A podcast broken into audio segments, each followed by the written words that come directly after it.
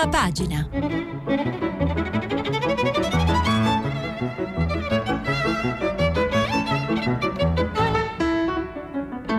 Questa settimana i giornali sono letti e commentati da Salvatore Merlo, giornalista del quotidiano Il Foglio. Per intervenire telefonate al numero verde 800 050 333. Sms e WhatsApp anche vocali al numero 335 5634 296. Eccoci, benvenuti, benvenuti a prima pagina, la rassegna stampa di Radio 3, eh, elezioni in Emilia, l'ultimo miglio della campagna elettorale che come sapete ormai si chiude giovedì, finalmente verrebbe eh, da dire forse a qualcuno, eh, però c'è anche, fa, comincia a fare capolino una campagna elettorale certo eh, non rivolta al grande, al corpo elettorale degli italiani, ma a quello più ristretto eh, ma importante importante dei, degli industriali perché il 23, eh, lo stesso giorno in cui si chiude la campagna elettorale per l'Emilia Romagna, vedremo come si chiuderà, sapete già eh, che ci sono sia le sardine sia eh, Matteo Salvini in piazza dove a Bibbiano, eh, dicevo il 23 si, chi, eh, si, chiudono anche le candidature per l'elezione eh, del nuovo presidente di Confindustria benché la, l'associazione degli industriali non se la passi bene, come d'altro canto non se la passa bene l'economia eh, italiana, tuttavia rimane una cosa piuttosto importante, vedremo in che modo. Eh, si segnala poi nelle pagine dei quotidiani l'attivismo del sindaco di Milano eh, Beppe Sala che emerge come una uh, figura con una sua identità nel centrosinistra e all'interno e un po' all'esterno perché è un candidato uh, sostanzialmente civico della società cosiddetta civile uh, il suo attivismo nel, nel centrosinistra emerge un, come f- figura autonoma e ha ieri i quotidiani raccontavano che ha un rapporto diretto con Beppe Grillo e oggi la notizia che in parte lo riguarda è che ha vietato da marzo ha vietato eh, ai milanesi di fumare eh, le sigarette alle fermate degli autobus e dovunque ci siano eh, assembramenti di eh, persone. È molto interessante questa cosa e ne parleremo. Eh, e sono anche oggi i vent'anni ricorrono i vent'anni dalla morte di Craxi ricorrono in un clima clima ben riportato eh, dai quotidiani, in un clima sospeso, in un clima sospeso tra eh, rievocazione, pentimenti e anche reiterazione, un po' così appunto, la reiterazione è una ripetizione, una... Uh, quindi senza, non prevede la reiterazione, non prevede l'evoluzione. Eh, ecco, eh, quindi un clima di reiterazione del conflitto antico è sempre un po' uguale tra chi considerava Craxi un esiliato, eh, uno statista esiliato e chi semplicemente un delinquente. Poi eh, viene da pensare, eh, leggendo, che eh, riflettere su se stessi e sulla propria storia per un paese è una grande risorsa per comprendersi e per poter progredire. Vedremo come viene raccontata il ventennale della morte di Craxi questa mattina sui quotidiani. Ma partiamo dalla Confindustria. Pagina 32 del Corriere della Sera, Confindustria, Corsa 5, la parola ai saggi, il 23, come vi dicevo, al via le candidature, la prova di alleanza, il pezzo di Rita Querzè.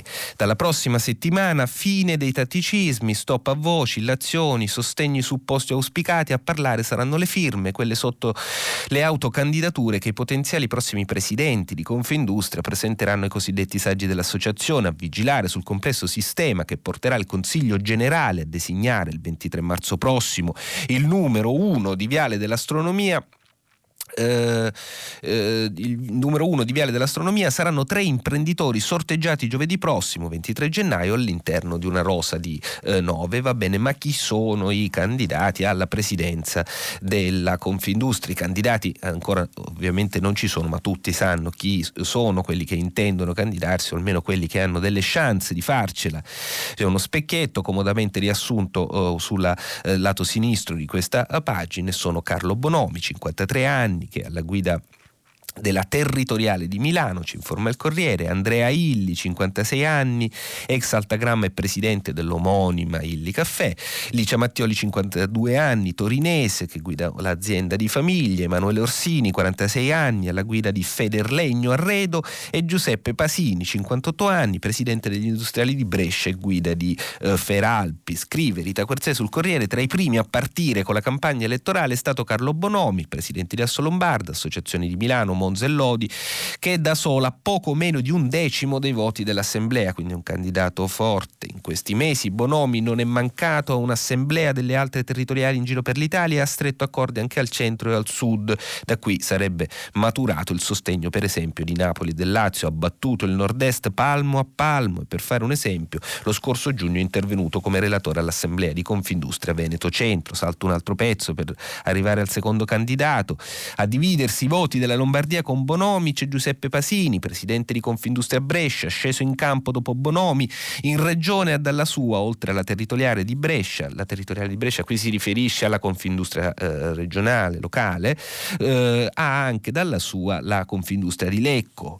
Eh, poi c'è Licia Mattioli, di cui dicevamo, l'unica candidata donna. A nord-ovest da segnalare la, la, candidatura di Licia Mattioli, l'unica donna in corso, attuale vicepresidente di Confindustria per l'internazionalizzazione e titolare della Mattioli Gioielli. Mattioli sarebbe in corsa anche per la presidenza della Compagnia di San Paolo, con il sostegno della sindaca di Torino Chiara Appendino. Non meno rilevanti le candidature di Emanuele Orsini e Andrea Illi. Orsini è presidente di Federlegno Arredo, può vantare risultati ottenuti anche a livello internazionale dal Salone del Mobile e come Illi sconta forse il fatto di essere partito tardi. Ecco, Illi è partito tardi, però questa mattina viene presentato con una eh, evidente intervista, evidente nel senso che si vede bene, eh, su Repubblica, pagina 13 eh, di Repubblica, ve l'ho già detto, l'intervista è firmata da Roberto Mania. Andrea Illi, i politici cercano solo il consenso ma servono riforme un patto Stato-imprese. Questa intervista mi ha particolarmente colpito perché da subito nelle prime righe il Andrea Illi, che è il presidente di Illi Caffè, e probabilmente eh, questa intervista intervista lo conferma, candidato, sarà candidato alla presidenza della Confindustria, eh, uh, tira fuori la parola eh, debito pubblico, il grande rimosso diciamo, del dibattito pubblico, scusate la ripetizione necessaria della parola, il grande rimosso della, del dibattito pubblico italiano. L'Italia scrive, dice, eh, scusate Andrea Illi, l'Italia è letteralmente prigioniera del suo enorme debito pubblico. Per uscire dal gorgo che ci trascina sempre più in basso abbiamo bisogno bisogno che l'economia riprenda a crescere. Per farlo serve un piano strategico per l'Italia, una partnership Stato-imprese per far ripartire gli investimenti. Ovviamente un'intervista così in questo momento suona come un piccolo manifesto, ovviamente. Uh, riprendo la lettura, Andrea Illi, 55 anni, presidente di Illi Caffè, 483 milioni di fatturato nel 2018, di cui il 65% all'estero, 18,1 milioni di utili, circa 1300 dipendenti, uno dei possibili candidati alla corsa per la prossima presidenza della Confindustria, sintetizza così la sua ricetta per uscire dalla nostra complessa stagnazione, mentre in partenza per il forum annuale di Davos. A cosa pensa quando parla di piano strategico per l'Italia? Penso, risponde eh, Andrea Illi, penso innanzitutto al fatto che da anni siamo inchiodati a causa di una montagna di debito pubblico stabile al 135% del PIL. Abbiamo una roadmap per uscirne Direi proprio di no, mentre il mondo si è fatto molto più complesso per la trasformazione demografica, per il cambiamento tecnologico, per l'instabilità politica, qui Andrea Illi mette in evidenza eh, la questione del debito pubblico e il, anche il fatto che non ci sia, lui dice roadmap, non c'è una strada, non c'è un piano, non c'è neanche una idea eh, raccontata in maniera chiara da un solo partito politico eh, eh che, che, che indichi non solo come uscire da questa, da questa, situazione incredibile in cui si trova l'Italia, costretta a portarsi sul groppone questa fatica, questo, questo masso, a sopportare questa fatica di Sisifo, di essere di portarsi sulle spalle un, un, debito pubblico che è ormai stabile al 135% del PIL, ma eh, non solo questo, non solo non c'è una, eh, un'idea di soluzione, ma nemmeno viene accennato il problema. Prosegue, eh, proseguo nella lettura, eh, il mondo si è fatto molto più complesso, dice Illi, per le trasformazioni demografiche, per il cambiamento tecnologico, per l'instabilità politica. In questo nuovo contesto l'Italia ha perso potere negoziale sui tavoli dove si decidono gli investimenti internazionali, perché le decisioni si prendono altrove, non nel cortile dove i capitali scarseggiano. Basti guardare alla bassa capitalizzazione della nostra borsa.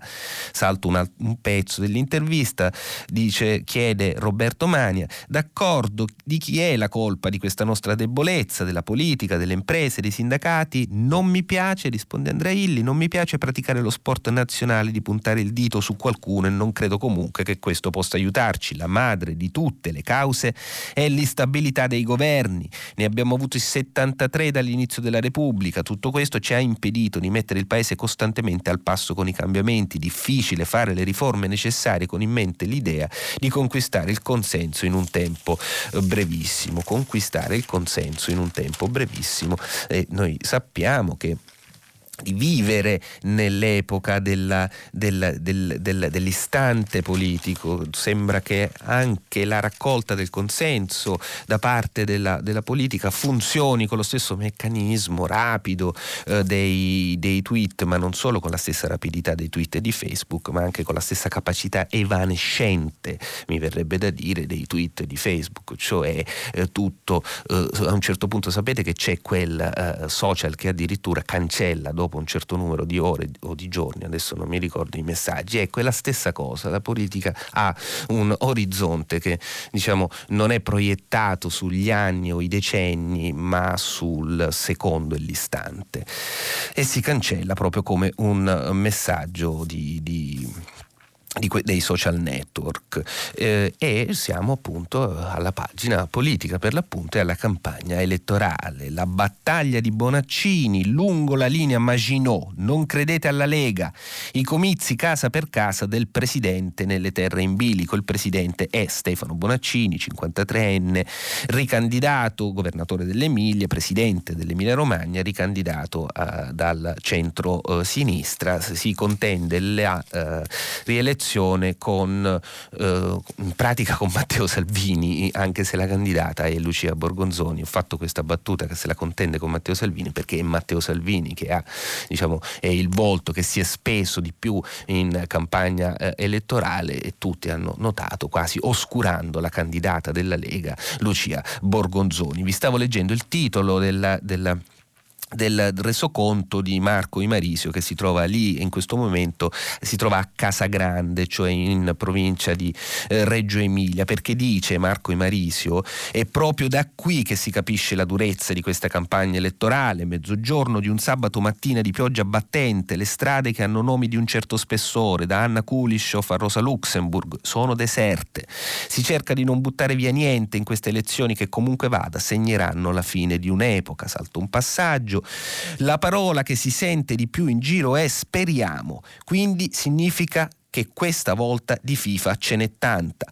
Eh, Domenico Zanni ha 80 anni e dall'età adulta tiene nella tasca dei pantaloni la tessera del partitone, declinato in tutti i suoi cambi di nome, cioè il PCPDS PDDS. Scusate, mi sono nello scioglilingua, mi sono, ho sbagliato. PC, PDS, PDDS, no, di nuovo ho sbagliato, insomma è il partito quadrinominato dal PC al PD passando per il PDS e il DS, scusate la filastrocca confonde non solo dal, dal punto di vista linguistico ma anche eh, ideale, culturale, politico, ma proseguo nella lettura di Imarisio. A me piaceva tanto il primo quando eravamo comunisti, dice eh, questo eh, signore di 80 anni, Domenico Zanni a Marco Imarisio, a me piaceva tanto il primo, il PC, quando eravamo comunisti Nella piazza Aldomoro di Scandiano ci sono quasi 200 persone e danno tutte l'idea di non appartenere certo agli indecisi. Bonaccini ribatte agli attacchi che Salvini gli manda da Maranello riportando ogni scoria nazionale a una dimensione locale. La Lega propone l'abolizione dell'IRPEF, non sanno neanche di cosa parlano e poi c'è bisogno che dici prima quali sono i servizi che andrai a tagliare e giù l'elenco degli asili nido, della sanità pubblica, che con noi resterà tale mentre la Lega la vuole privata. Insomma, l'Emilia Romagna virtuosa, chissà se basta. Le due signore in ascolto danno voce a quella FIFA appena citata dal pensionato Zanni, la cintura intorno a Reggio Emilia e la linea Maginot del centrosinistra. Se Salvini sfonda qui, la notte del 26 gennaio si può anche fare a meno del pallottoliere. È come se Bonaccini intuisse l'ansia che lo circonda e per questo talvolta cambia canone, per quanto non gli venga naturale. Non è un animale da palco, ma cerca più spesso l'impennata, anche retorica. Lo dico nella terra dei cervi, dei fratelli cervi che la smettano di ripetere che libereranno l'Emilia Romagna. Per dire cretinate del genere significa che c'è davvero tanta libertà, ottenuta 75 anni fa con il sangue di questa regione. Sono le parole di Stefano Bonaccini pronunciate appunto ieri nella cintura intorno a Reggio Emilia, la linea Maginot del centro-sinistra.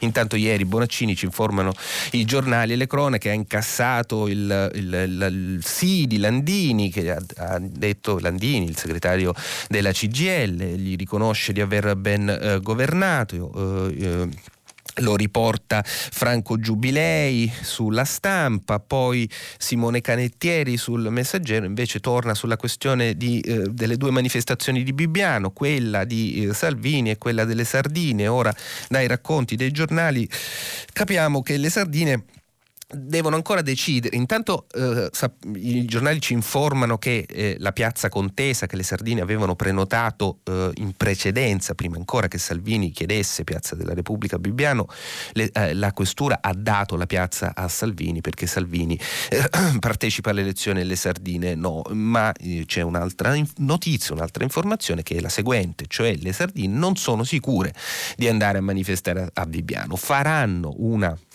faranno un'assemblea pubblica e decideranno il da farsi, un'assemblea pubblica anche con la partecipazione della cittadinanza di Bibbiano e penso dei paesi della Valdenza.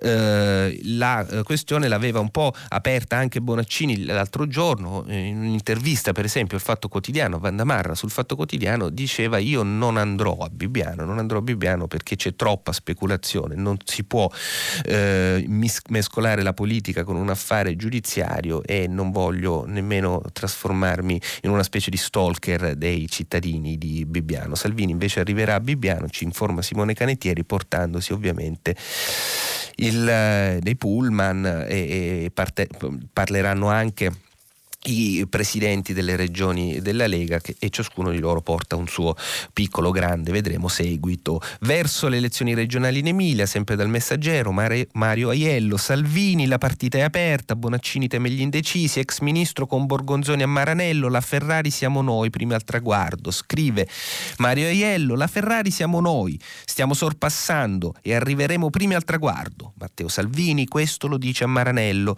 che è la città della Ferrari come tutti sanno. Matteo Salvini questo lo dice a Maranello e sia lui che lei, Lucia Borgonzoni, hanno felpa e cappellini rossi, ma il rosso della Ferrari. Noi siamo l'Emilia Romagna che sogna, che corre, che vince. Questo chissà. Ma Salvini le prova tutte, anche a parlare come se stesse cantando una canzone di Lucio Dalla e a credersi il nuvolari. Il fatto è che la gara Emiliano-Romagnola a sette giorni dal voto è più che mai aperta. Vedremo vedremo. Intanto eh, molto rapidamente eh, vi ricordo, i giornali ci ricordano che lunedì si vota sul caso Gregoretti, il possibile eh, la giunta per le autorizzazioni si deve, eh, deve, decidere della sorte di Salvini, Salvini si vuole ovviamente fare processare, ieri Norma Rangieri sul manifesto eh, criticava la scelta della maggioranza e della sinistra alla quale lei appartiene pur da una posizione eh, a sinistra della sinistra sinistra, ovviamente il manifesto, eh, la, criticava eh, la scelta del, della, della, sinistra che eh, pensa, si orienta all'idea di non partecipare a quel voto in modo tale che se la sbrighi eh, Salvini con i suoi per poi ribaltare il risultato in aula tra qualche settimana in modo tale, questa è l'idea, di, di, di, di, eliminare, di togliere dal campo, di sgombrare, di, elimina, togliere dalle mani di Salvini un'arma eh, retorica che evidentemente considerano potente, formidabile, cioè quella di essere vittima di un processo. Eh, Norma Rangeri criticava tutto questo, lo fa anche Paolo Mieli. Nell'editoriale del Corriere della Sera questa mattina, tentazioni pericolose e ricorrenti, scrive Paolo Mieli, è davvero molto difficile spiegare perché PD e Italia Viva dovrebbero es- perché per PD e Italia Viva dovrebbe essere dannoso pronunciarsi domani in commissione a favore del rinvio a giudizio di Matteo Salvini. È del tutto evidente che chi in Emilia Romagna si accinge a votare per la sinistra sa benissimo quale sia, in merito al caso della nave Gregoretti, l'orientamento della propria parte politica e anzi, prosegue Palomieli, e anzi questo elettore sarebbe ancora più motivato da una scelta esplicita, in sintonia tra l'altro con le richieste delle sardine. Se poi Salvini decidesse di dedicare a questo caso l'ultima settimana di campagna elettorale non nuocerebbe certo a Bonaccini l'assenza di ambiguità nello schieramento che lo sostiene, anzi, semmai potrebbero trovarsi in imbarazzo il Movimento 5 Stelle e Giuseppe Conte che ai tempi dell'affare Diciotti si erano mossi in soccorso del leader leghista, all'epoca loro alleato. Del resto, un episodio analogo accadde nei giorni precedenti alle elezioni umbre del 27 ottobre scorso quando con l'immaginabile intento di non, influen- di non influenzare il voto vennero lasciati al largo delle acque siciliane italiane quasi 200 profughi salvati dall'Ocean Viking, Viking e dalla Alan eh, Kurdi. Insomma, dice Paolo Mieli potrebbero, la sinistra potrebbe rivendicare piuttosto in, al contrario la eh, coerenza e il coraggio delle proprie eh, idee. Poi nel seguito dell'editoriale Mieli eh, si accosta anche alla questione di Donald Trump e dell'impeachment di Donald Trump negli Stati Uniti collegandola a questa di Salvini nella giunta per le autorizzazioni e alla fine ve lo sintetizzo io, in sostanza dice tuttavia però eh, non sempre affidare la politica a un'azione parallela alla politica, un'azione eh, giudizia- giudiziaria si rivela una buona idea, tanto spesso è invece un, un boomerang il segno di una debolezza, è un pezzo eh, intelligente, pieno di, di spunti, eh, molto rapidamente e eh, non si placano le polemiche intorno al ruolo di, della Presidente del Senato Casellati che ha favorito sostanzialmente sostanzialmente la calendarizzazione della le polemiche a sinistra, la calendarizzazione eh, della, della, della, decisione su Salvini per domani, eh, viene intervistata questa mattina da Francesco Bei sulla stampa, nessun favore a Salvini, ho garantito l'equilibrio, PD e 5 Stelle sanno bene che è così. Um, una nota eh, importante che non è tanto di, di colore, però eh, eh, Libero dà la sua interpretazione di questa notizia. la notizia è che Guccini, eh, il titolo di Libero è Nemmeno Guccini voterà Partito Democratico. Poi è vero che Guccini non voterà Partito Democratico, vota un'altra lista di sinistra, però vota per il centro-sinistra e voterà per Bonaccini. Scrive Libero eh, e parte con un virgolettato di, eh, di, del cantautore, del grande cantautore eh, emiliano. Alle prossime elezioni in Emilia-Romagna voterò Stefano Bonaccini, presidente contro l'avanzare della Lega. Darò la mia preferenza, vabbè, ma questo non ve lo dico.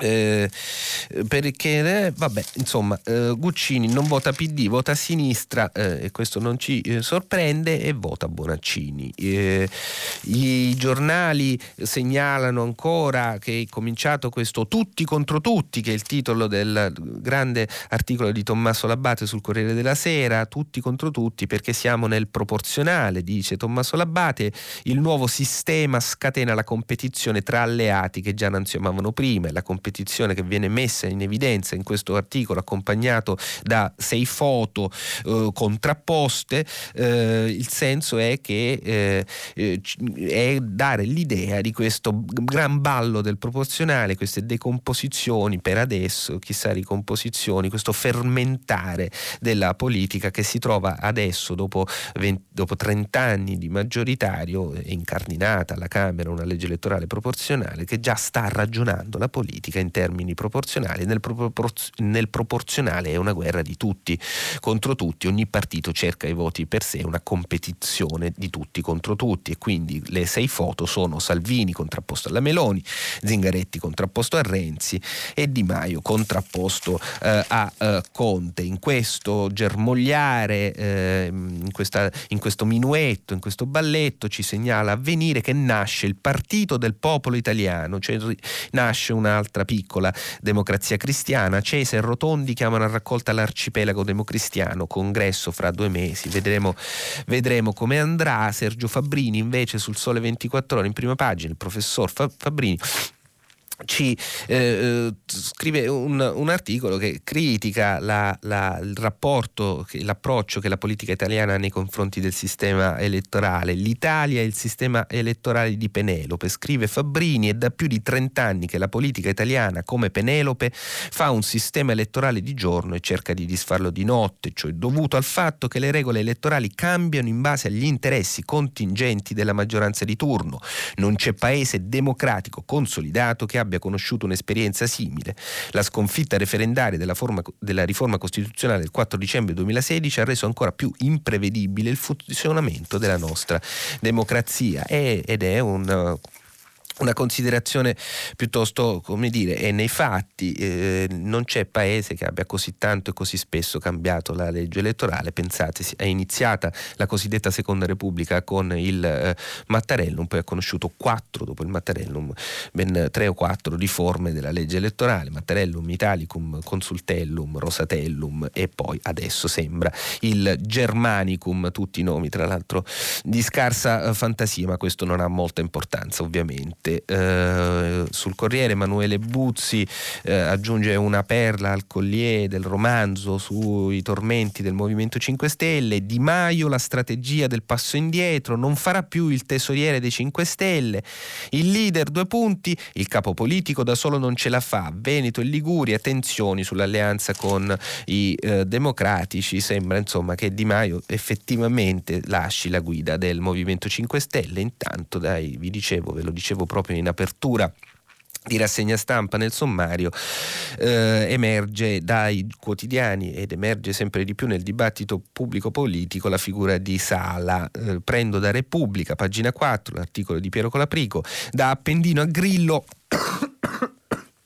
scusate, da Appendino a Grillo la rete del sindaco nel segno del pragmatismo. Il sindaco Beppe Sala, eh, scrive Piero Colaprico, può sembrare un oggetto misterioso, un UFO della politica, eh, ma solo se lo si guarda dalla prospettiva dei partiti e dei sovranisti, se lo si guarda usando il binocolo o anche il microscopio di quello che possiamo definire pragmatismo lombardo, Sala è più decifrabile, anche nel suo rapporto con un altro Beppe, quello che ha lanciato i 5 Stelle, il grillo ex comico e ora politico. Nei giorni scorsi, ieri i giornali segnalavano l'amicizia tra eh, Sala eh, e Grillo. Sala, protagonista di un centrosinistra eh, riformista, mm, chissà che succederà eh, al congresso del Partito Democratico, eh, certamente quel che succederà al congresso del Partito Democratico dipenderà anche da come andranno le elezioni in Emilia Romagna e chissà se Sala sarà uno dei protagonisti di quella vicenda, di questa storia. Intanto Sala si segnala anche sui quotidiani questa mattina per questa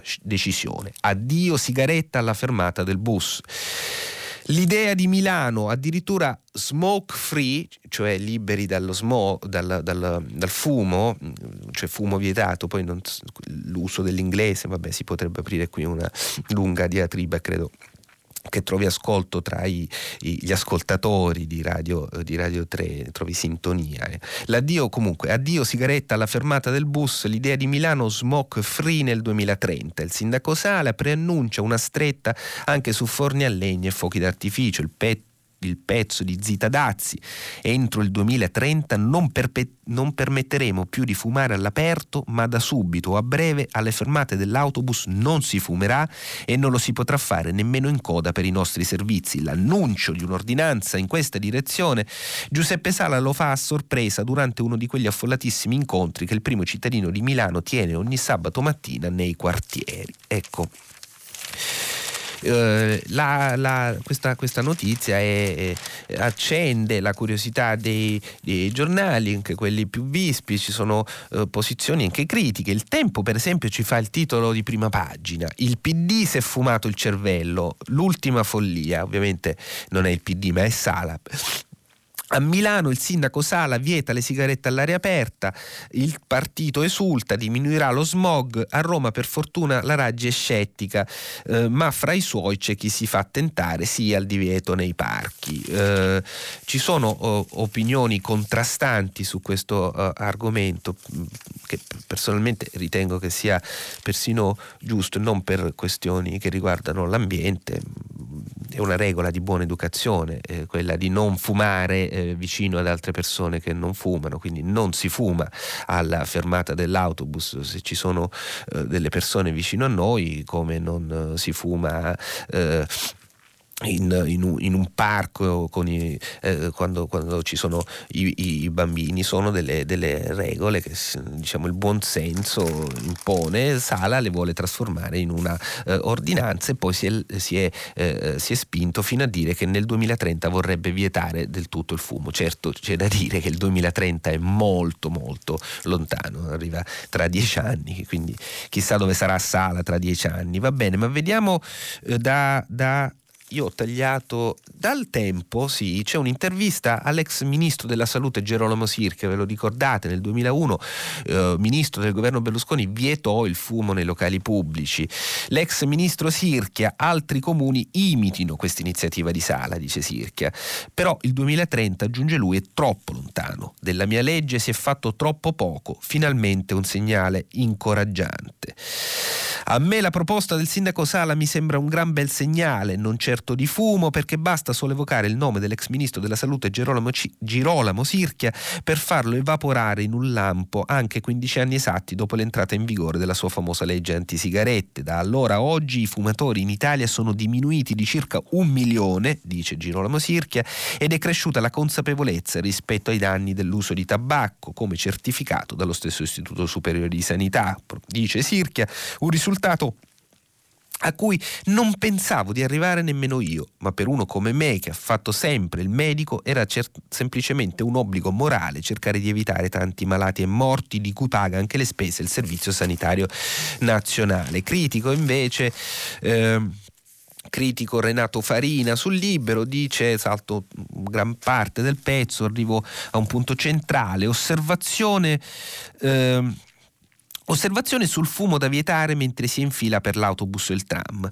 Chi scrive prende regolarmente il tram, mai visti maleducati che mentre sono in fila si accendono la sigaretta. Non ho conflitto di interessi, al massimo fumo un sigaro la sera, ma mi ripugna l'idea di una regolamentazione che per contrastare un fenomeno di nessun conto e in fondo di puro senso dell'educazione inquini il mondo divulgando i suoi UCATS con la carta, tagliando foreste, bruciando con le fotocopiatrici energie prodotte da idrocarburi. Già adesso a New York ti guardano male se passi davanti a certi aperti i portoni fumando, ma una società così pura da vietare il fumo, ma nel contempo da avere il più alto consumo di cocaina nel mondo, mentre Milano è la prima d'Italia, fa un certo effetto. E qui è interessante quello che dice Farina, però poi prosegue e dice gli stessi che sostengono questa battaglia di Sala sono i medesimi che vogliono la liberalizzazione della coltivazione e vendita della marijuana, però leggera. Che facciamo? Liberalizziamo la sniffata in pubblico e la fumatina di hashish nei centri sociali e la classica canna nei salotti VIP che sono balzati ben oltre in fatto di neve o polveri o magari le... scusate mi sono perso nel pezzo, insomma però qui sta un po' uscendo fuori dal, dal, dal binario direi. Dal, il Corriere fa un interessante specchietto sui divieti di fumo nel mondo. Nel 2025 dice il titolo del pezzo di Fabrizio Cacce di Margherita De Bach, nel 2025 la Svezia sarà smoke free, di nuovo smoke free, eh, libera dal fumo. Eh, in Germania limiti poco rispettati, negli Stati Uniti tutelato il verde pubblico, in vent'anni dimezzati i consumi di tabacco. Nella sua intervista Geronimo Sicchia un po' lamentava la guerra che gli avrebbe avrebbe fatto la, la, la lobby del, eh, del, tabacco. La notizia c'è su quasi tutti i giornali, pagina 13 della stampa, la crociata di Sala, entro il 2030 vietato fumare all'aperto. Certo poi uno gli viene anche in mente che Sala stia un po' cercando di eh, eh, emergere eh, pubblicamente in tanti modi in vista eh, di questi appuntamenti elettorali. Poi chissà, è anche legittimo, può darsi che questa sia semplicemente una malizia. Certo, eh, annunciare un, di, un, divieto, un bando totale del fumo per il 2030 nel 2020 appena compiuto sembra un po' così eh, futuristico, eh, va bene, comunque ha, però ha anche annunciato che da marzo, eh, anche se anche qui la delibera non c'è, sarà eh, vietato fumare alle fermate degli tram e degli autobus a Milano. Da marzo niente sigarette, il pezzo di Chiara Baldi sulla stampa di cui vi dicevo, da marzo niente sigarette alle fermate di bus e tram, nel nuovo regolamento di Milano la mossa del sindaco. C'è Filippo Daverio, il critico d'arte notissimo, eh, intervistato qui sulla stampa, che un po' ride eh, e ironizza sul fatto che la, eh, vietare le sigarette perché inquinino fa, fa ridere, dice Daverio, eh, mi va benissimo non fumare al ristorante nel rispetto del prossimo, ma certe misure mi sembrano esagerate e ipocrite. Eh, in che senso? gli chiede Francesco Rigatelli che lo ha intervistato. In che senso? La politica davanti ai veri problemi che non sa o non vuole risolverle per paura che tutti i milanesi si mettessero a fumare insieme contemporaneamente. Vogliamo negare che sia questo il problema principale? Scusate, io ho saltato completamente una cosa.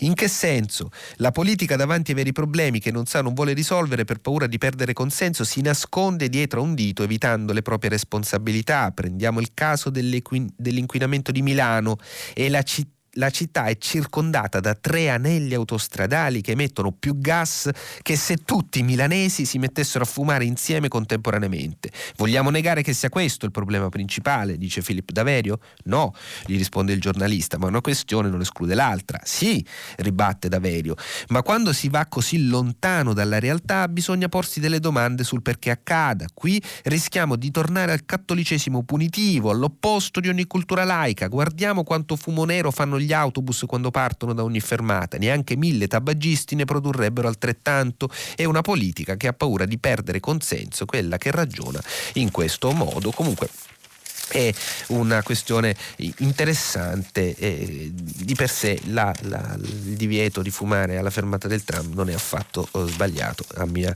eh, opinione a proposito di Milano c'è un una, una, Repubblica eh, torna eh, con un approfondimento sulla cessione della Torre Velasca, il famosissimo grattacielo degli anni 60 che è stato venduto a una società americana che si chiama Heinz, che dice che oh, adesso lo riporteremo nel futuro. La Torre Velasca ha questa forma eh, affascinante, per qualcuno brutta, ma è, è, è diciamo, il simbolo di una, di una, della Milano che negli anni 60 eh, immaginava di, eh, scalare, eh, di scalare il cielo e si proiettava verso l'alto insieme al Pirellone famosissimo.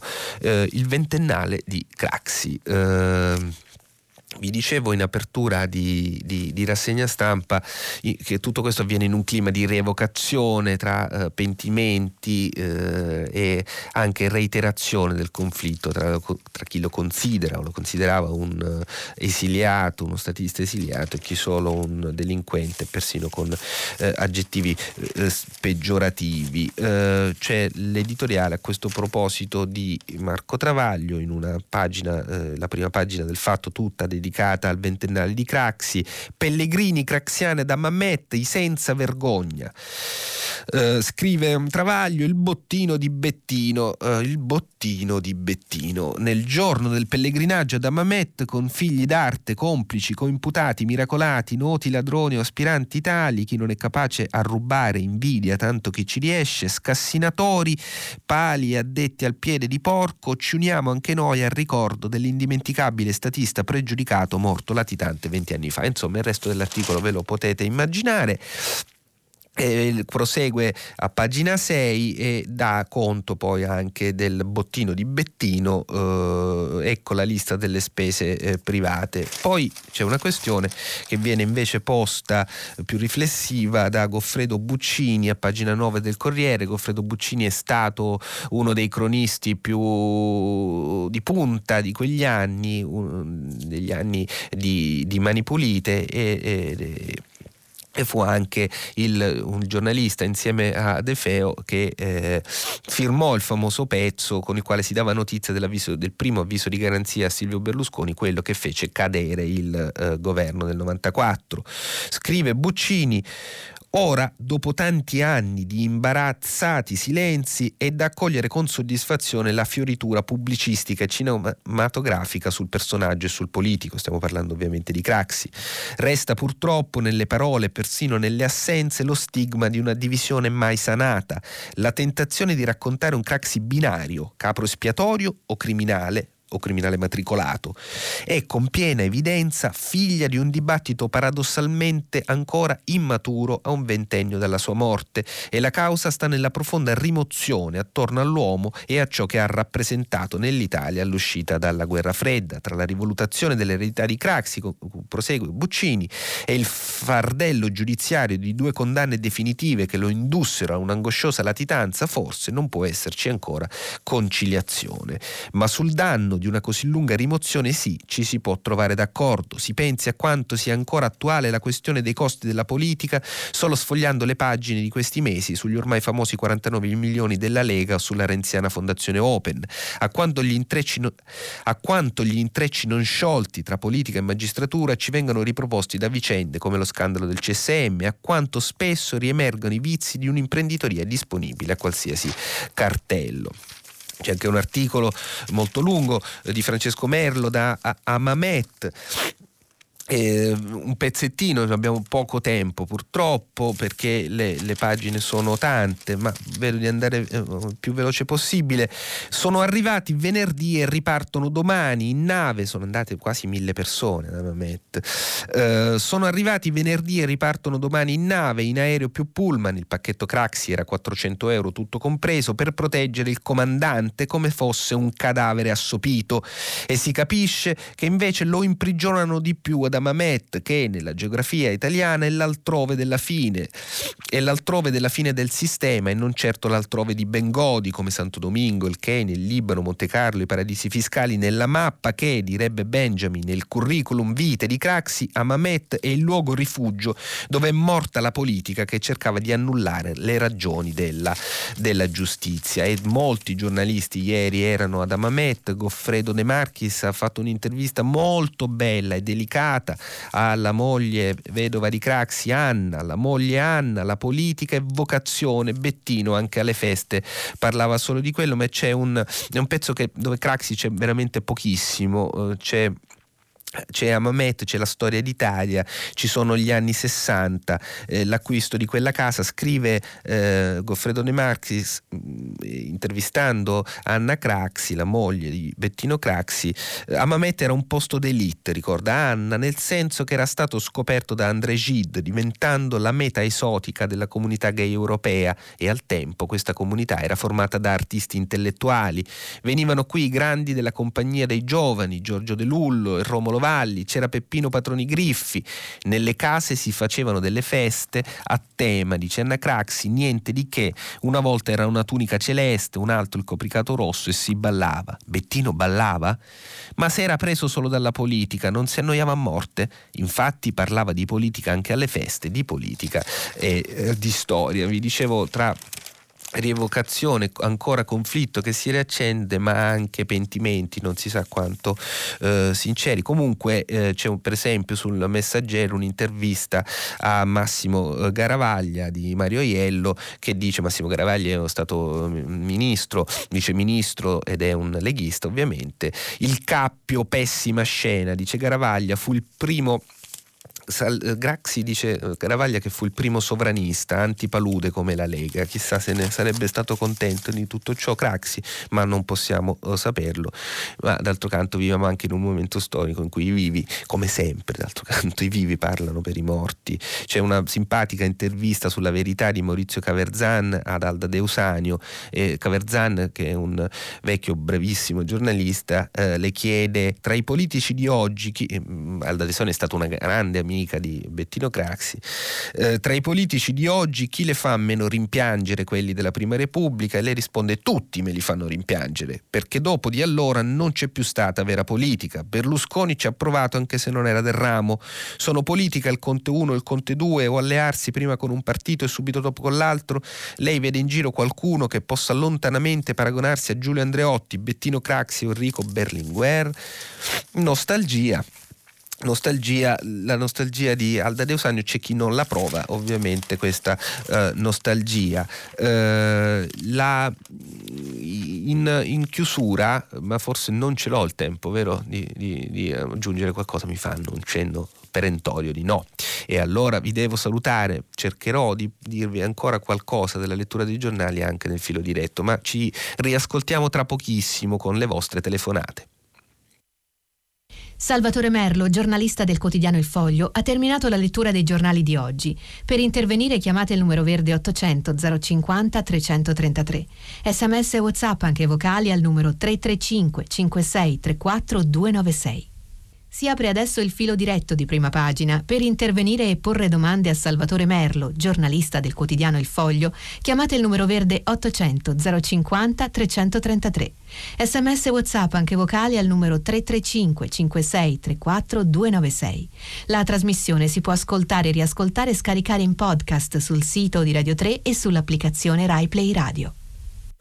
Eccoci, benvenuti al uh, filo diretto. Vi ricordo come sempre che stiamo pubblicando i vostri messaggi, anche quelli vocali, sul sito di uh, Radio 3. Sono intanto arrivati una marea di messaggi sulla uh, questione del fumo, sulla notizia in cui abbiamo dato ampio spazio che il eh, sindaco di Milano eh, Beppe Sala eh, intende, ha annunciato una ordinanza che da marzo vieterà il fumo diciamo alle fermate dei tram, degli autobus, negli assembramenti pubblici e poi si è spinto fino a dire fino a immaginare un totale bando del fumo in città per il 2030 però che è tra più di dieci anni. no fumo all'aperto e i pesticidi e le profumazioni chimiche e lo smog e tutti gli interferenti endocrini quando il diritto di non essere inquinato verrà preso in carica, a quando il diritto della natura non essere inquinata, dice, dice Anna che con questo messaggio eh, mette anche in evidenza che la ragione per la quale eh, viene eh, vietato il fumo a Milano non può essere quella del, dell'inquinamento perché fa un po', un, po', sorridere.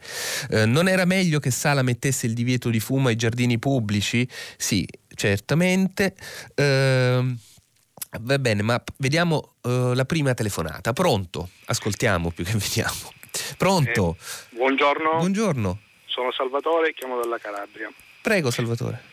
Io stamattina ho ascoltato la vostra rassegna stampa con attenzione. Ancora per una volta sono molto amareggiato. Ah, mi dispiace. Vi volevo, e vi volevo ricordare che eh, ci saranno le elezioni regionali pure in Calabria. Certo. Non, non è stata detta una sola, una sola, parola in riferimento a questo evento nella vostra rassegna stampa e neanche nelle rassegne stampa degli altri giorni.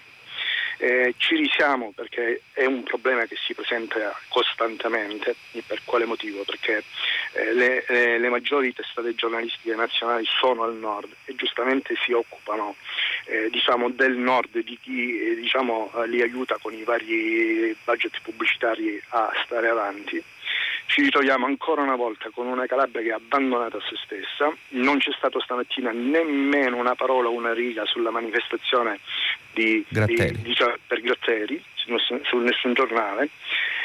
Sono sempre di più convinto che eh, i calabresi al più presto si dovranno dotare di propri organi di informazione e magari fare davvero un referendum per uscire, sono, eh? Eh, per uscire da, da, questo, No, da questo colonialismo, perché la Calabria è sempre stata vista come una colonia africana dove andare a fare i propri interessi eh. e, e, basta. Sono molto dispiaciuto giornalista, ma le può sembrare retorica, però le posso assicurare. No, no. Eh, in, in, Cal- in, Calabria ci sta tanta brava gente come ci sta al nord Italia e, ne, e di questa situazione ne sta soffrendo. Eh, io mi chiamo Salvatore, so- quindi si figuri da dove vengo. Ne, ne, ne, sta soffrendo molto, in modo particolare gli imprenditori onesti. In modo particolare gli imprenditori onesti. Grazie Salvatore. La saluto. Grazie, grazie, grazie. Lei ha ragione, però uh, mescola argomenti diversi, ovvero uh, il Sud Italia, le elezioni regionali in Calabria sono considerate meno importanti dalla, sono meno importanti, sono molto importanti, ma accendono meno l'attenzione della stampa nazionale perché eh, quelle emiliane sono considerate dal punto di vista della stampa nazionale che di cose nazionali si occupano eh, eh, sono considerate un, un, momento di passaggio decisivo per la tenuta del governo. Quindi non c'è troppo da stupirsi se la stampa nazionale, quella che noi qui leggiamo, si occupa di più delle elezioni in Emilia. Eh, anzi, di solito la stampa nazionale delle elezioni regionali si occupa molto eh, poco e in maniera piuttosto superficiale. Questa volta è diverso perché si tratta di elezioni che sembra possano segnare un'epoca eh, e che possano segnare il destino della legislatura eh, e del eh, governo. In Emilia, d'altro canto, si è accesa in maniera fortissima l'attenzione da subito e in Emilia che nascono come risposta eh, di centrosinistra eh, le sardine. Detto questo, eh, la Calabria ha tutta la nostra simpatia, ovviamente. e la questione delle elezioni regionali in Calabria che non sarebbe trattata sufficientemente bene dai giornali, benché non sia vero, perché i giornali locali ci sono, sono tantissimi, se ne occupano eh, moltissimo, non c'entra niente con la conferenza stampa del dottor eh, Gratteri eh, a Reggio, sono due aspetti completamente diversi. Quanto al neocolonialismo è una cosa che nemmeno non mi sento nemmeno di, di, di commentare, cioè voglio dire che in linea di massima non, non, credo che sia questa la storia del mezzogiorno, ma non vorrei nemmeno fare la storia del mezzogiorno io qui insieme a Salvatore, che, eh, Salvatore io e Salvatore lui, che chiamava, che, chiamava, che chiamava, prima. Sono argomenti tutti molto diversi, cioè il perché si parla nei giornali nazionali di più delle elezioni in Emilia, eh, perché non, non, da, non, è stato dato sufficiente spazio alla conferenza stampa del dottor eh, Gratteri eh, e perché eh, la Calabria eh, vive eh, da eh, moltissimi anni mh, mm, momenti difficili dal punto di vista della lotta alla eh, criminalità. Non c'è solo la Calabria, è una caratteristica di tutto il nostro eh, mezzogiorno e questa mattina i giornali nazionali anche segnalavano per esempio la furia delle baby gang, delle baby gang a Napoli, nel centro uh, di Napoli c'è stato un caso terrificante eh, a, a, a, Borgo di Sant'Antonio, cioè dei ragazzini, dei minorenni hanno, eh, che davano fuoco, eh, che si erano abbandonati a questa specie di tradizione che si chiama fuocarazzi, cioè che mh, mm, nei giorni dopo eh, Natale viene dato fuoco agli alberi di Natale abbandonati, a cataste di legno, ma persino ai cassonetti, eccetera. Sono questi ragazzini stati, eh, c'era stato il tentativo da parte della polizia di fermarli, hanno aggredito la polizia, c'è addirittura un video che circola da alcune ore su internet e questa è una notizia che è rimbalzata con forza, era persino nella, sul Corriere della Sera, che è il giornale di Milano, e ovviamente sul mattino, questa mattina, scusate la ripetizione, c'era un articolo di Leandro Del Gaudio, La città e la violenza, Napoli, furia, baby gang, assalto shock ai poliziotti e poi sul Corriere un commento di Maurizio De Giovanni che in parte vi vorrei leggere perché si collega in fondo un po' a quello che diceva anche il nostro ascoltatore.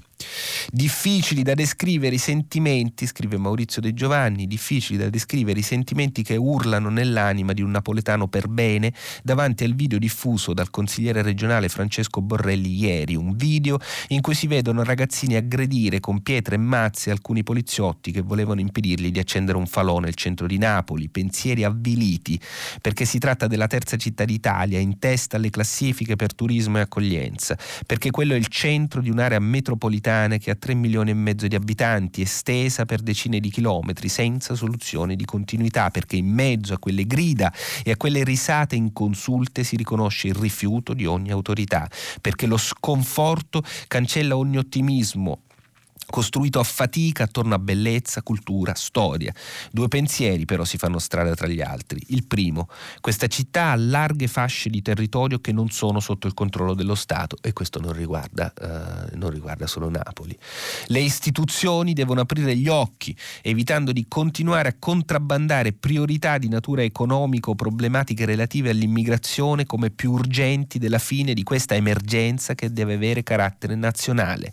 Il secondo, non è possibile continuare a curare poco e male i sintomi. La malattia è più grave e riguarda anzitutto la dispersione scolastica, oltre il 34% a Napoli.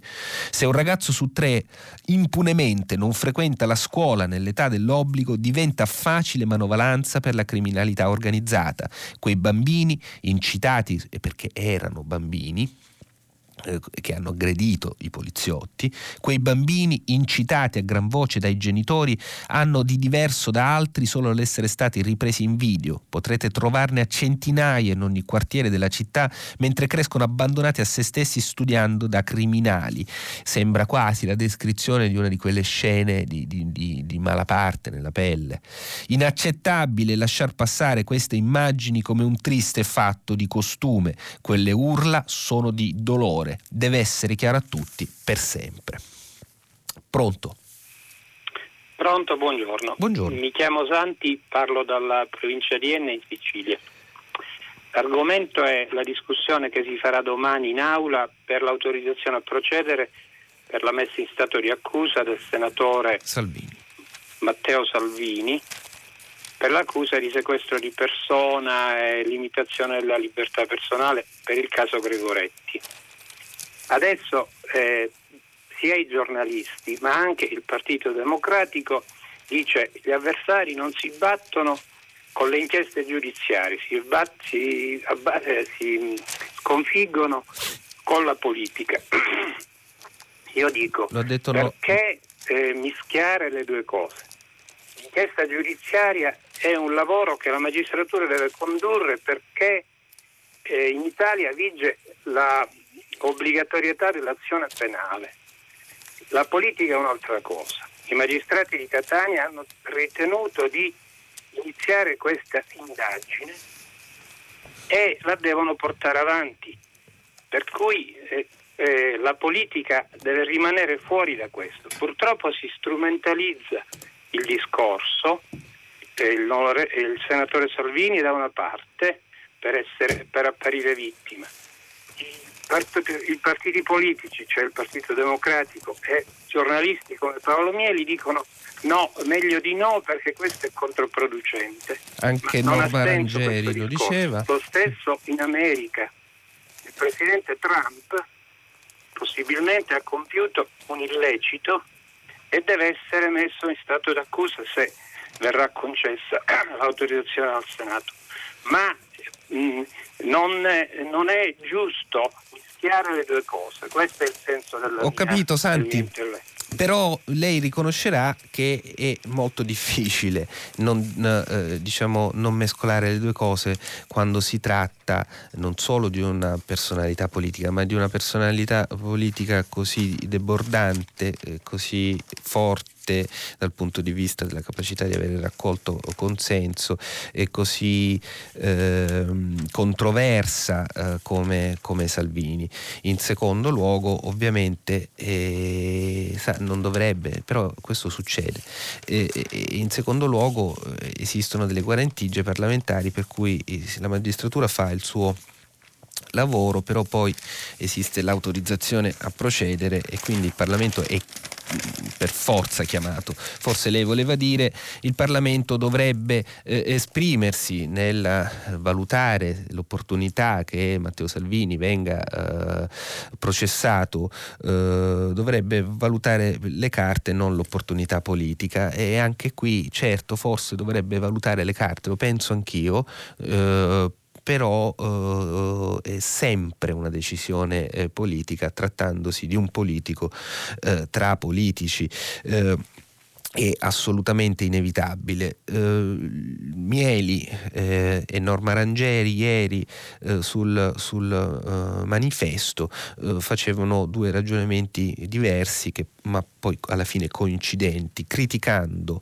il eh, centrosinistra eh, che pensa, ritiene di non eh, partecipare lunedì al voto sul, in giunta eh, per l'autorizzazione a procedere contro Matteo Salvini. Ehm, la direttrice eh, del, del, manifesto eh, diceva che bisogna avere il coraggio e la coerenza, il coraggio delle proprie idee e la coerenza ed è un po' anche l'inizio del ragionamento di Paolo Mieli, eh, anche lui dice, eh, diceva nell'attacco del suo pezzo che è del tutto evidente che chi in Emilia Romagna si accinge a votare eh, per la sinistra sa già benissimo quale sia in merito diciamo, al, al caso Gregoretti l'orientamento della propria parte politica e anzi questo elettore sarebbe ancora più motivato, eh, diceva Mieli, da una scelta esplicita della propria parte politica, cioè del centrosinistra, una scelta in sintonia tra l'altro con le richieste delle sardine. Però poi Mieli eh, svolgeva questo suo ragionamento molto articolato, arrivando, costeggiando, come ricordava anche Santi nella telefonata, la eh, questione americana e il giudizio eh, che pende su eh, Donald Trump e l'impeachment. E, eh, tutto questo per arrivare a dire eh, che c'è anche un altro pericolo che è quello di eh, cercare eh, delle, delle, scorciatoie che alla fine, per abbattere l'avversario politico, che alla fine non sono alla lunga davvero appaganti, non funzionano, lo sostiene Mieli.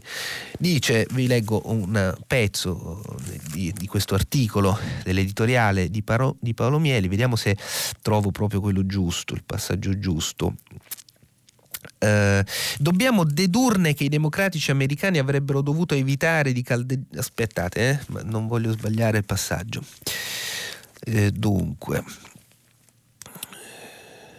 Ecco, dobbiamo dedurne che i democratici americani avrebbero dovuto evitare di caldeggiare la procedura di impeachment nei confronti dell'inquilino della Casa Bianca? No, impossibile.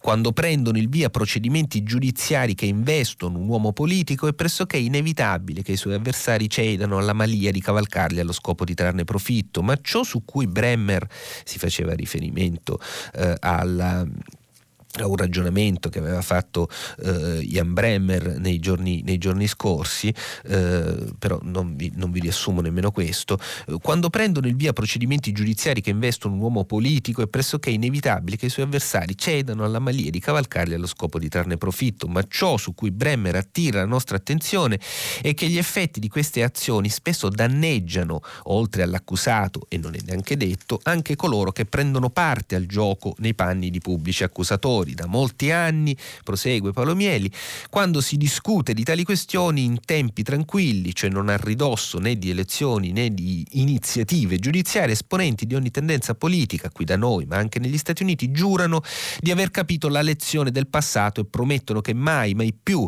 se un loro avversario avrà noie con la giustizia, cercheranno di approfittarne. Poi però, quando si presenta l'occasione, i suddetti esponenti dei più svariati partiti, soprattutto se non sono certi di prevalere con le tradizionali armi armi della politica puntualmente ricadono in tentazione. Quello che poi sottolineava Mieli utilizzando un articolo, eh, di, una, un articolo, uscito nei giorni scorsi di, di Jan Bremmer era che l'effetto effetto dell'impeachment a Trump porta, un, crea un precedente di delegittimazione eh, che potrebbe, che certamente eh, coinvolge Trump, ma mm, ri, potrebbe riguardare l'intero, l'intero sistema. Sono uh, considerazioni uh, interessanti, benché bisogna notare lievemente contraddittorie qui sul finale di questo articolo di Pellomieli con le premesse, perché lui era partito da una critica eh, diversa nell'attacco del pezzo.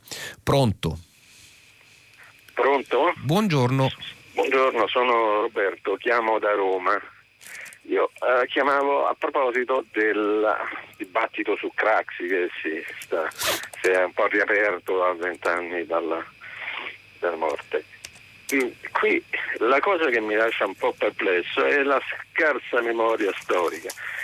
Io credo che una, un'eredità a Craxi, ma con lui anche Andreotti, eccetera, l'ha lasciata ed è un'eredità ancora abbastanza viva ed è quella di un debito pubblico italiano che è arrivato a 2.400 miliardi e che prima del, dell'epoca del CAF era, certo. incideva in misura molto ma molto minore e qui io credo che quello su cui bisognerebbe riflettere è l'abitudine che si è introdotta nel, nel mondo politico italiano di usare eh, le finanze pubbliche le aziende a partecipazione statali come il borsellino da cui trarre le risorse per, per, vogliamo dire, per alimentare i propri interessi di partito, buoni o cattivi che siano, ma voglio dire, secondo me il compito dei politici è interpretare e guardare al,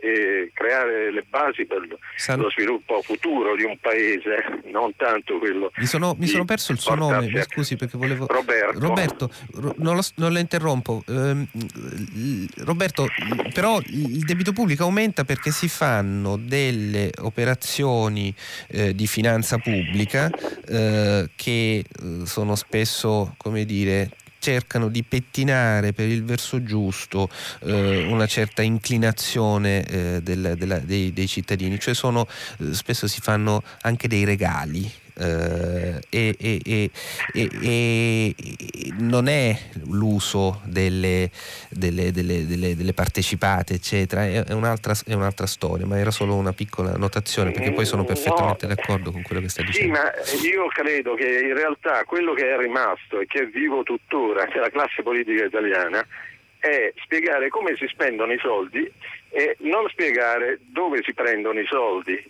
e ci si dimentica per esempio che eh, io quando ho visto diciamo, il vicepresidente del governo eh, su un balcone festeggiare il, eh, il famoso 2, no, il 2,4% di deficit 2,04 no, ah, quando si presentò sul balcone era il 2,4 era, era ancora il 2,4 ragione. Esatto e quindi a festeggiarlo eh, sì, perché è vero che sì, si finanziava il reddito di cittadinanza, ma chi lo pagava?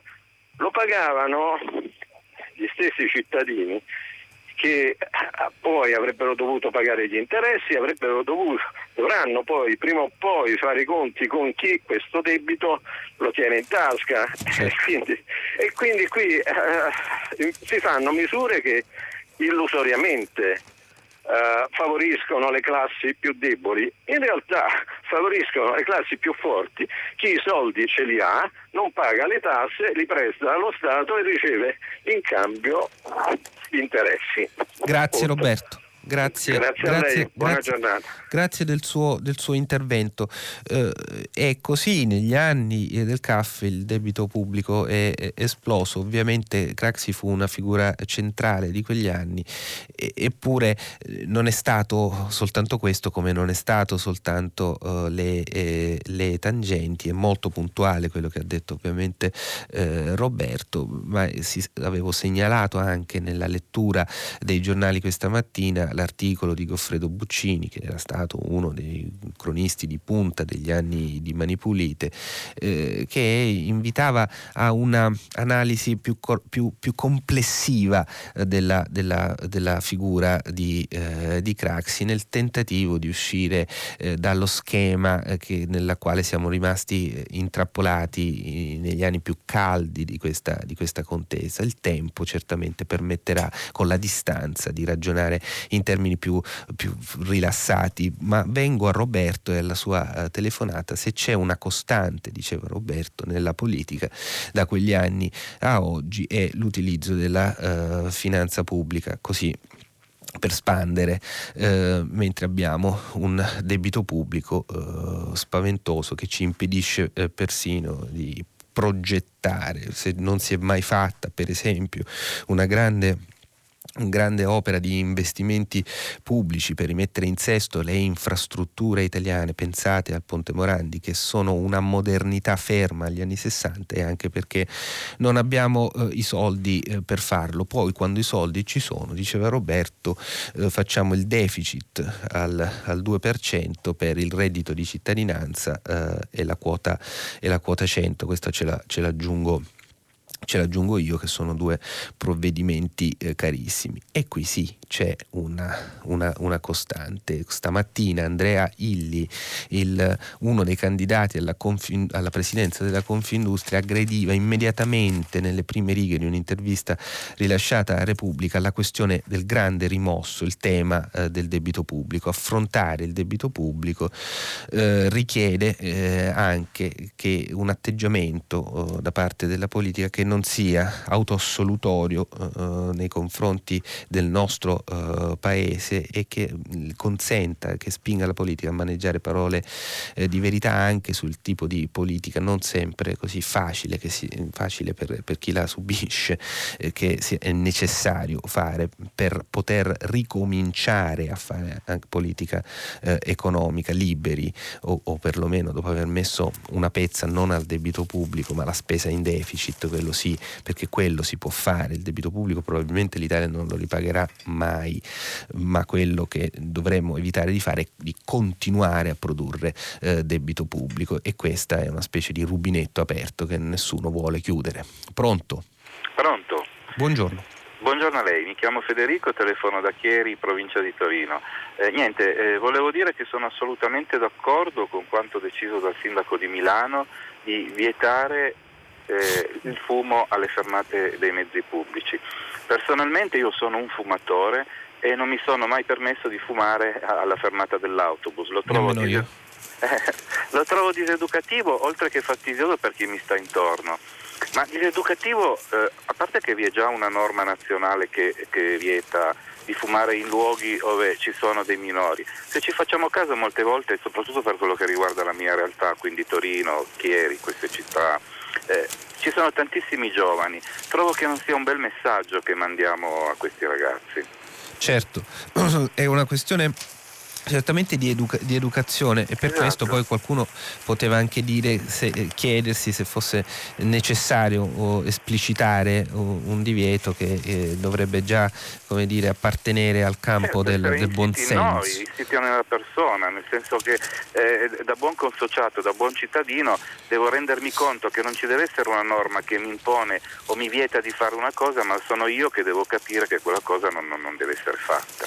Poi un'altra ehm, questione, io poi penso che eh, se questo diciamo se il sindaco di Milano decide di esplicitare una cosa ovvia va bene, non lo trovo, non lo trovo sbagliato. Poi trovo un po' eh, grottesco che questo venga da, da qualcuno sostenuto eh, per ragioni di tipo ambientale, perché mi fa sorridere l'idea che una sigaretta inquini. Pensate eh, a Roma in questi giorni c'è stato un allarme, un allarme smog, polveri sottili e altro che sigarette, cioè, ci sono le automobili a benzina Euro 3, poi la sindaca ha fermato le diesel Euro 6 che invece sono quelle che inquinano meno di tutti, va bene, ma qui siamo al, siamo al, al grottesco. Stamattina Renato Farina eh, scriveva questa cosa qui, diceva, diceva eh, faceva l'esempio, no, non era Renato Farina, era, era Filippo, eh, Filippo Daverio sulla stampa intervistato sulla stampa che eh, diceva ma mm, ci avete presente eh, Milano e la cintura eh, di, di, strade che circondano eh, la città e tutte le macchine che ci passano eh, per, per, sa quante, quante, sigarette ci vogliono per fare quella roba lì? Altro che sigarette. Ehm, la, la, politica, diceva Filippo Daverio, davanti ai veri problemi eh, che non sa o non vuole risolvere per paura di perdere consenso, si nasconde dietro a un dito evitando le proprie responsabilità. Prendiamo il caso dell'inquinamento di Milano. La città è circondata da tre anelli autostradali che emettono più gas che se tutti i milanesi si mettessero a fumare insieme contemporaneamente.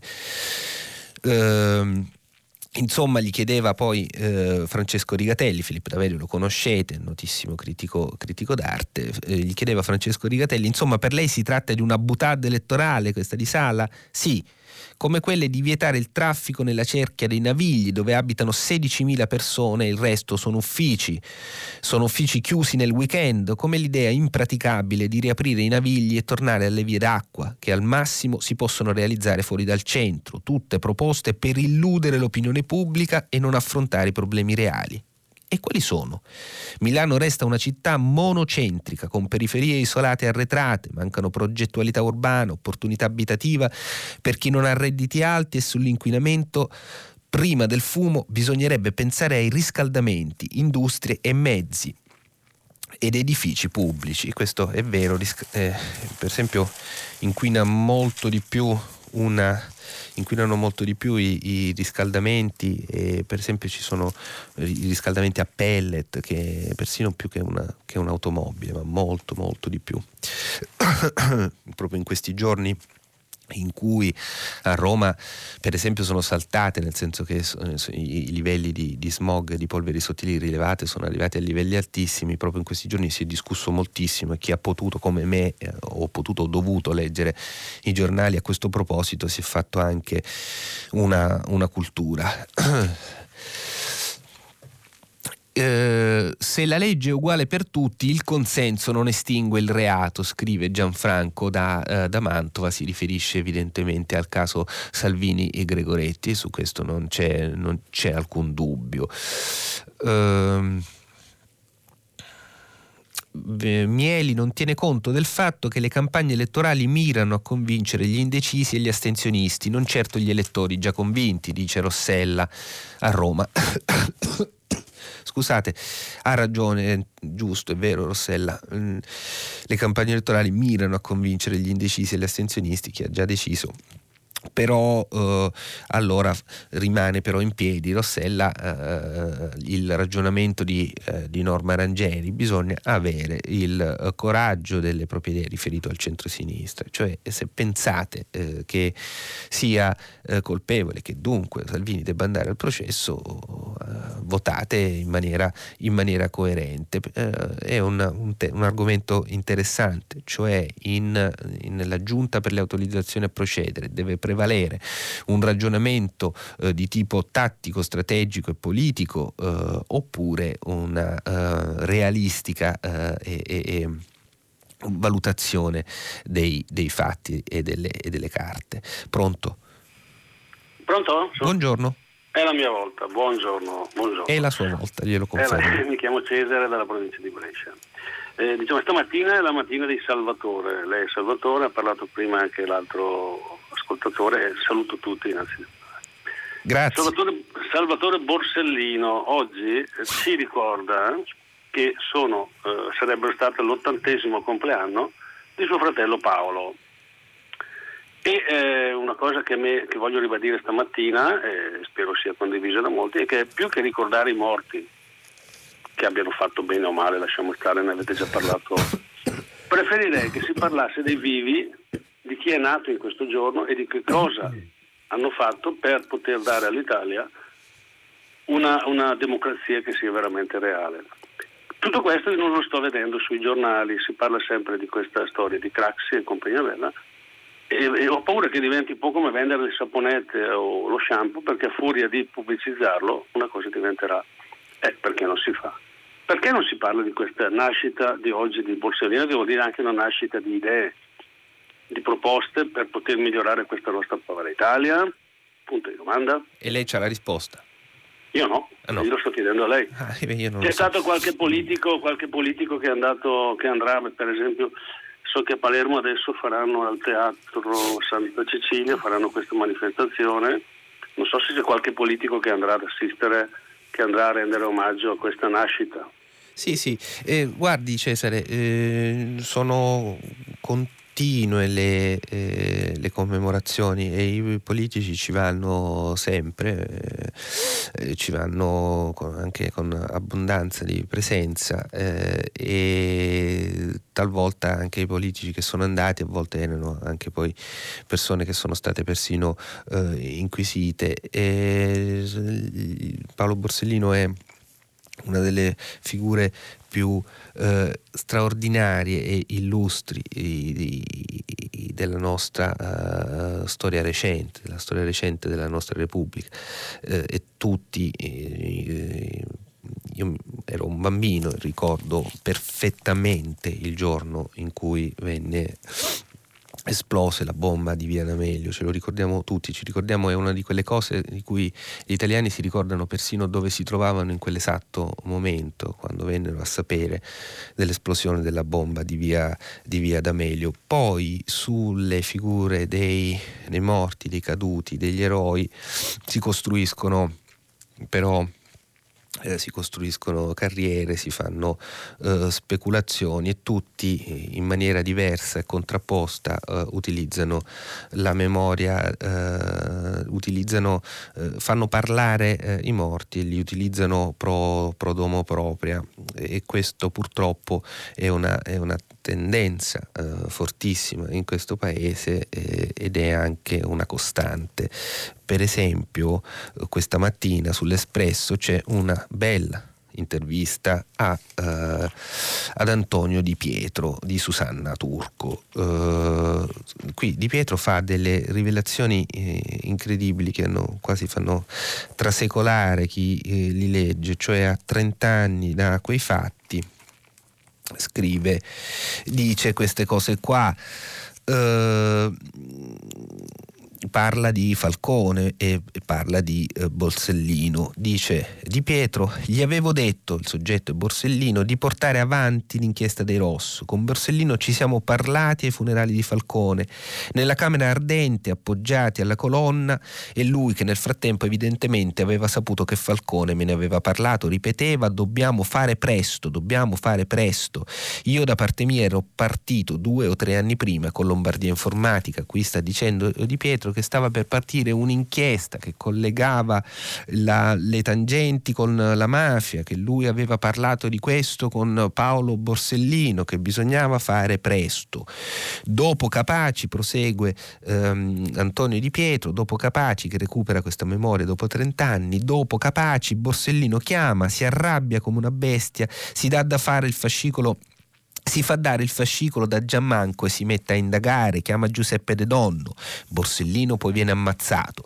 E io ho sempre sostenuto, ho anche degli elementi, che non è stato ucciso per quel che aveva fatto, ma per quel che doveva ancora fare in quell'inchiesta, non per il maxi processo insieme a Falcone, ma perché insieme a Falcone doveva far nascere mafia pulita. E qui immagino la faccia di Susanna Turco che lo sta intervistando e che lo guarda negli occhi, strabu- gli strabuzza e gli chiede mafia pulita?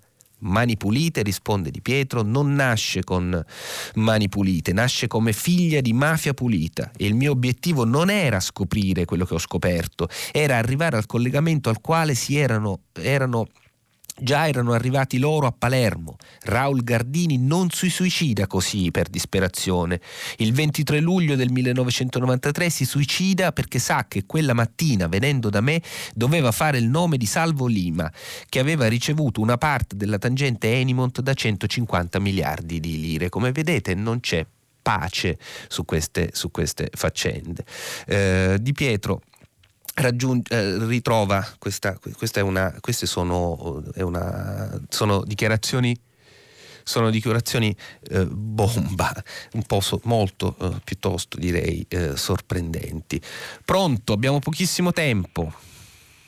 Pronto? Buongiorno, con chi parlo? Ah, buongiorno, sono Claudia da Parma complimenti velocissimi. Ehm, no, quello che volevo dire a proposito del divieto del, del, fumo nei luoghi pubblici, cioè nei luoghi aperti, eccetera, quello di cui si parlava prima, a parte tutte le obiezioni che sono già state fatte, nel senso che come misura ecologica mi sembra mh, mm, un po' ridicola, eh, ma ehm, la cosa secondo me che andrebbe veramente multata duramente sono i mozziconi in giro, perché non so, per, io sono pugliese, a Sì. fine stagione Sì. è impossibile andare in una spiaggia Certo. è veramente da vomitare. Ha ragione Quindi- Claudia e mi mi dispiace di aver dovuto troncare così rapidamente la telefonata. Ha perfettamente ragione. Vietare di fumare dal punto di vista dell'ecologia fa ridere. I mozziconi sono una piaga e, eh, e qui c'entra molto, i divieti ci sono, ma c'entra molto anche l'educazione e la maleducazione e la maleducazione soprattutto. Devo chiudere, eh, vi ricordo che da- finisce qui la mia settimana di conduzione, da domani prima pagina sarà condotta da Antonella Mascali, giornalista del Fatto Quotidiano e vi ricordo anche che questa notte a partire dall'1.30 potrete riascoltare il filo diretto tra me e voi. Eh, alla prossima volta, grazie.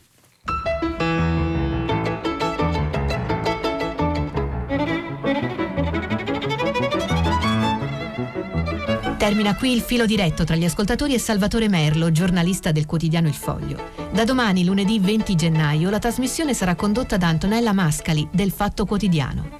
Prima pagina un programma a cura di Cristiana Castellotti, in redazione Maria Chiara Beranec, Natascia Cerqueti, Manuel De Lucia, Marco Pompi. Posta elettronica, prima pagina chiocciolarai.it. La trasmissione si può ascoltare, riascoltare e scaricare in podcast sul sito di Radio 3 e sull'applicazione Rai Play Radio.